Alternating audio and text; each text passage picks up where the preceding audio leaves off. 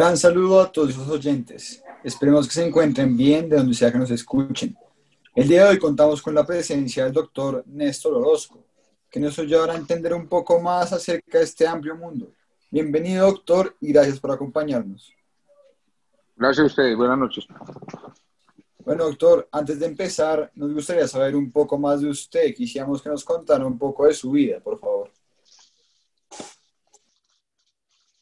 Eh, la vida profesional mía, yo soy médico ortopedista, eh, médico de la Universidad de Caldas, ortopedista de Bogotá, de la Fundación San Martín, con rotaciones en el Hospital Militar, eh, Clínica San Pedro Claver, Clínica del Niño, Hospital Cancerológico y, y un posgrado en reemplazos articulares en el Centro Médico en Banaco.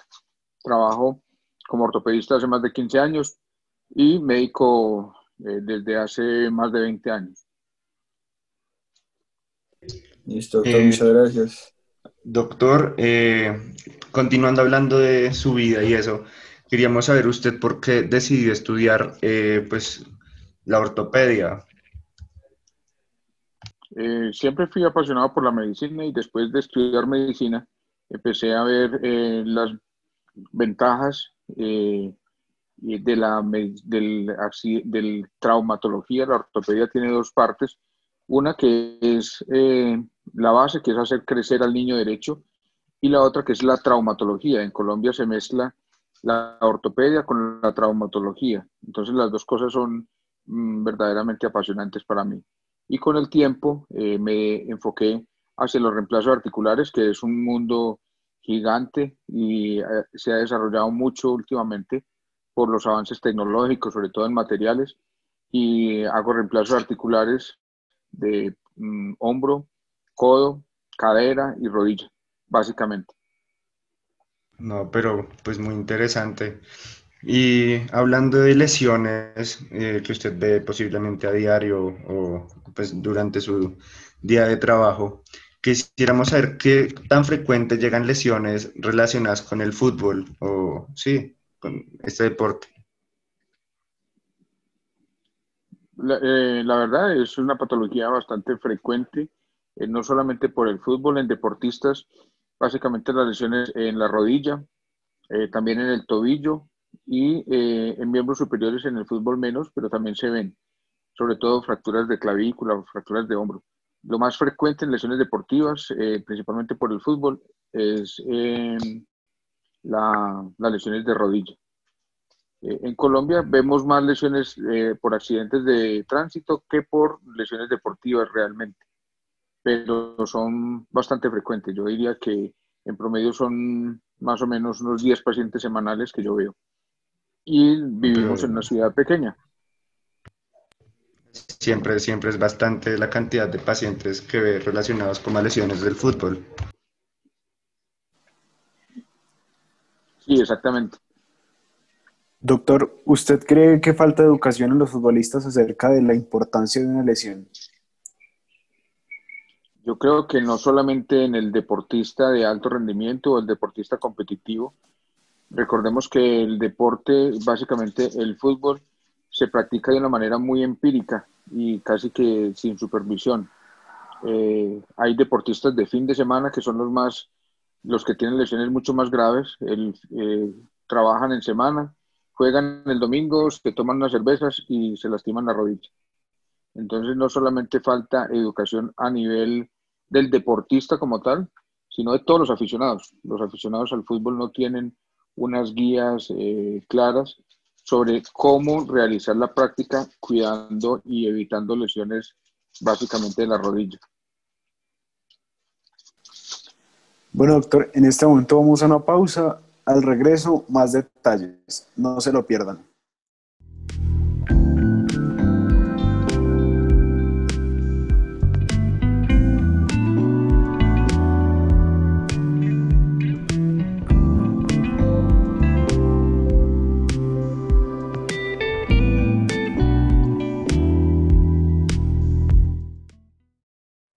Bueno, doctor, para continuar un poco a lo largo de su carrera, usted seguramente ha visto lesiones que han sido muy graves y que ha dejado incapacitado a algún deportista de por vida. Digamos, quisiera que nos cuente un poco ¿cómo es expresarle a un deportista que a consecuencia de una lesión no podrá seguir practicando un deporte que tanto le apasiona? La verdad es muy traumático. El deportista, el aficionado sobre todo al fútbol, es, tiene un, perfil más bien fanático y ven el fútbol como su, su estilo de vida. Entonces, cuando el paciente tiene una lesión que le va a dejar secuelas y decirle o informarle que no puede volver a practicar el fútbol le genera una, un gran trauma psicológico y, hay pacientes que prefieren seguir lastimando su articulación a dejar de practicar el fútbol. Eh, por ejemplo, los pacientes que tienen esguinces de la rodilla con lesiones de ligamento cruzado, en lugar de hacerse alguna cirugía, prefieren jugar con una rodillera para tratar de estabilizar la rodilla. Eh, y no saben el daño que se hace en la articulación. Y cuando ya están grandes, eh, alrededor de los 50 años, ya se ven las consecuencias de esas lesiones que se definen como artrosis postraumática en la rodilla. Eh, los pacientes generalmente se niegan a dejar de practicar el fútbol. Es como lo más, el, el común denominador. Uno les informa que, que, hay que cambiar de actividad y prefieren consultar en otro lado o utilizar una rodillera y seguir jugando. Y, pues si es... Pero hablando del mismo tema, sobre cómo comunicarle a las personas eh, de una forma efectiva eso, queríamos saber como qué recomendaciones nos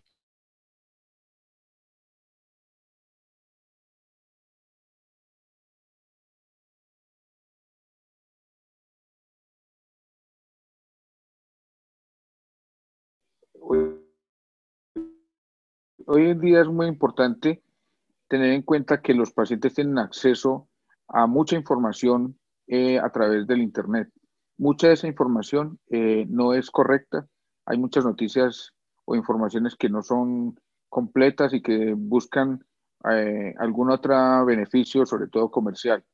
Entonces lo más importante es de una manera muy profesional y seria ilustrar al paciente sobre la lesión, las posibilidades de tratamiento los riesgos quirúrgicos y las posibles secuelas de las lesiones.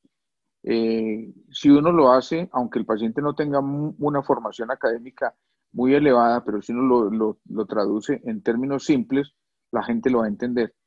Se pueden apoyar con imágenes, mostrarles a ellos eh, sobre todo figuras o, o modelos de un tobillo, de otra articulación, cuáles son las, lesiones que se presentan y cuáles serían los eh, posibles eh, tratamientos quirúrgicos y las expectativas de prácticas futuras. Mm. Si uno explica eso con seriedad y con profesionalismo, el mensaje le llega al paciente. Eh, y hay que desmitificar y desvirtuar informaciones que generalmente obtienen en Internet de fuentes que no son serias. Creo que esa es la principal estrategia, una buena comunicación y una explicación seria y profesional sobre la patología.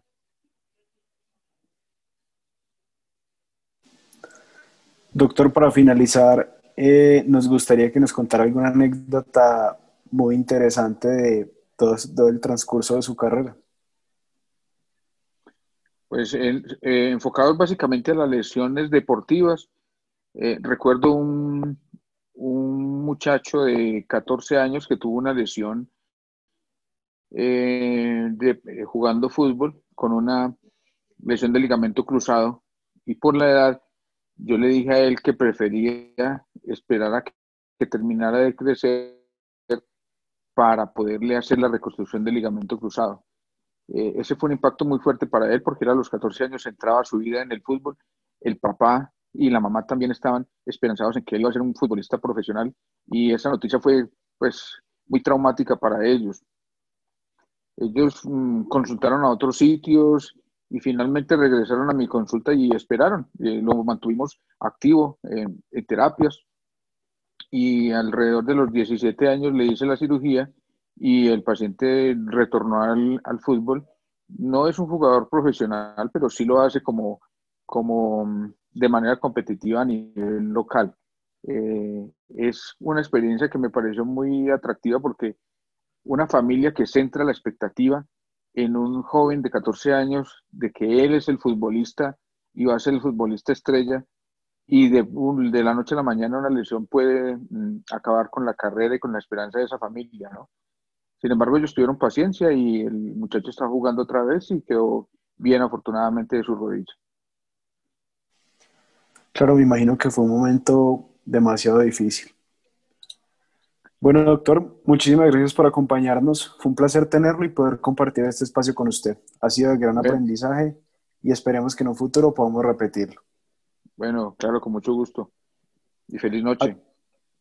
Lo mismo para usted, doctor. A todos nuestros oyentes, esperamos que les haya gustado y los esperamos en el siguiente capítulo.